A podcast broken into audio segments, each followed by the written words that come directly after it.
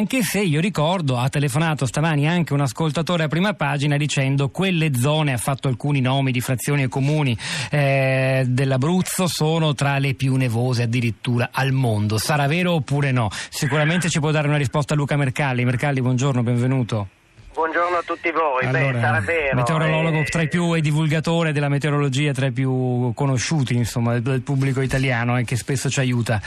Prego. Che nevichi in Appennino centrale non c'è alcun dubbio, però bisogna distinguere tra la regolarità di un fenomeno e invece la variabilità. Cioè in Appennino nevica molto per singoli episodi intensi, cioè possiamo avere anni nei quali nevica pochissimo e poi improvvisamente ci può essere l'episodio da 2-3 metri in pochi giorni come quello di questo caso, che non è l'unico perché ce ne sono stati altri, ricordo soltanto il 2012, febbraio 2012, sono passati appena 5 anni, non molto distante da queste zone, basta andare un po' più a nord, verso Urbino, il Montefeltro, la Repubblica di San Marino, avevamo esattamente la stessa quantità di neve e dei problemi anche parecchio simili. Certo non c'era il terremoto, quindi questa volta la concomitanza di due emergenze non ha fatto altro che complicare le cose. Allora la neve eh, in Appennino da un punto di vista della media cioè sommando tutte le nevicate su un lungo numero di anni e facendo la media, non è molto diversa da quella che cade in località alpine. A Capracotta cadono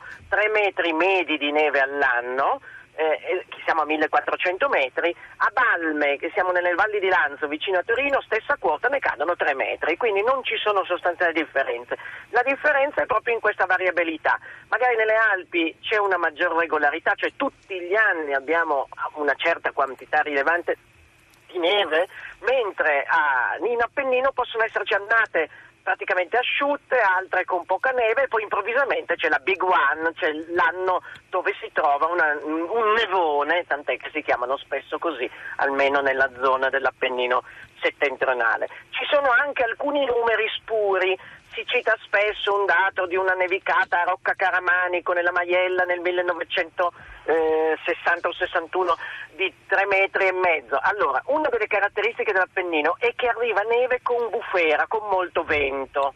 Il vento fa gli accumuli, gli accumuli sono delle dune che si possono infilare tra le case, in qualsiasi posto dove si formano dei vortici. Ecco, lì si possono arrivare anche ad avere 2, 3, 4 metri di neve, ma non sono quelle le condizioni per fare le misure meteorologiche. Le misure meteorologiche hanno dei precisi standard, bisogna farle sempre nello stesso posto e non andare a cercare il posto dove ce n'è di più per dire ho fatto il record, altrimenti quelli siamo capaci a farli tutti, anche nelle Alpi, anche in Alaska, anche in Himalaya.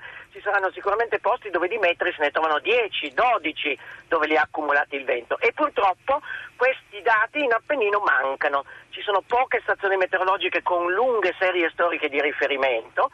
Oggi abbiamo delle reti più diffuse, ma nel passato sono di meno e quindi è più difficile riuscire oggi a definire il carattere di eccezionalità o meno di questo evento perché tra le varie cose che l'Italia centrale mancano, c'è anche la mancanza di banche dati a lungo termine che ci permettano di fare questi calcoli in breve tempo. Eh beh, questa mancanza di precisione sembra confermare la necessità di rafforzare una, un coordinamento che non c'è, come diciamo in apertura.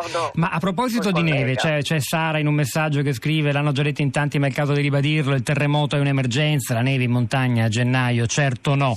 Eh, pare che la regione Abruzzo non, non, avesse, questa cosa va verificato, un piano, un piano antivalanghe. Questa da, da, secondo lei una cosa da prendere in considerazione? Dovrebbero avercelo tutte le regioni sensibili oppure no?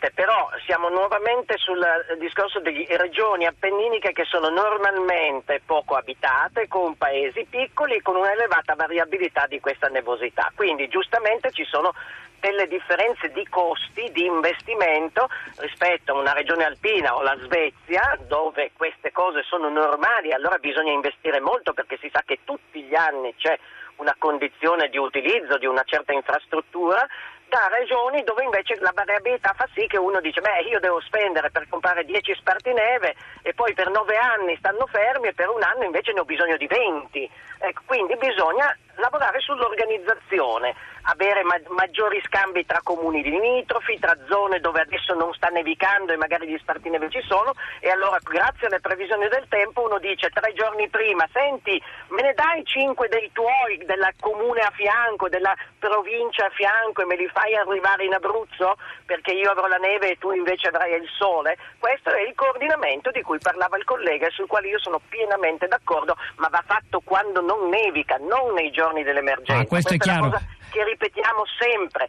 l'organizzazione di protezione civile e la resilienza si programmano in tempo di pace e non durante l'emergenza. E a proposito di Alto Adige di cui parlavamo prima, un messaggio, una testimonianza di Cristina via sms in Alto Adige in caso di SOS di neve si collegano eh, con tutti i trattori della zona dei contadini attrezzati immediatamente per soccorrere, si può fare anche sugli Appennini.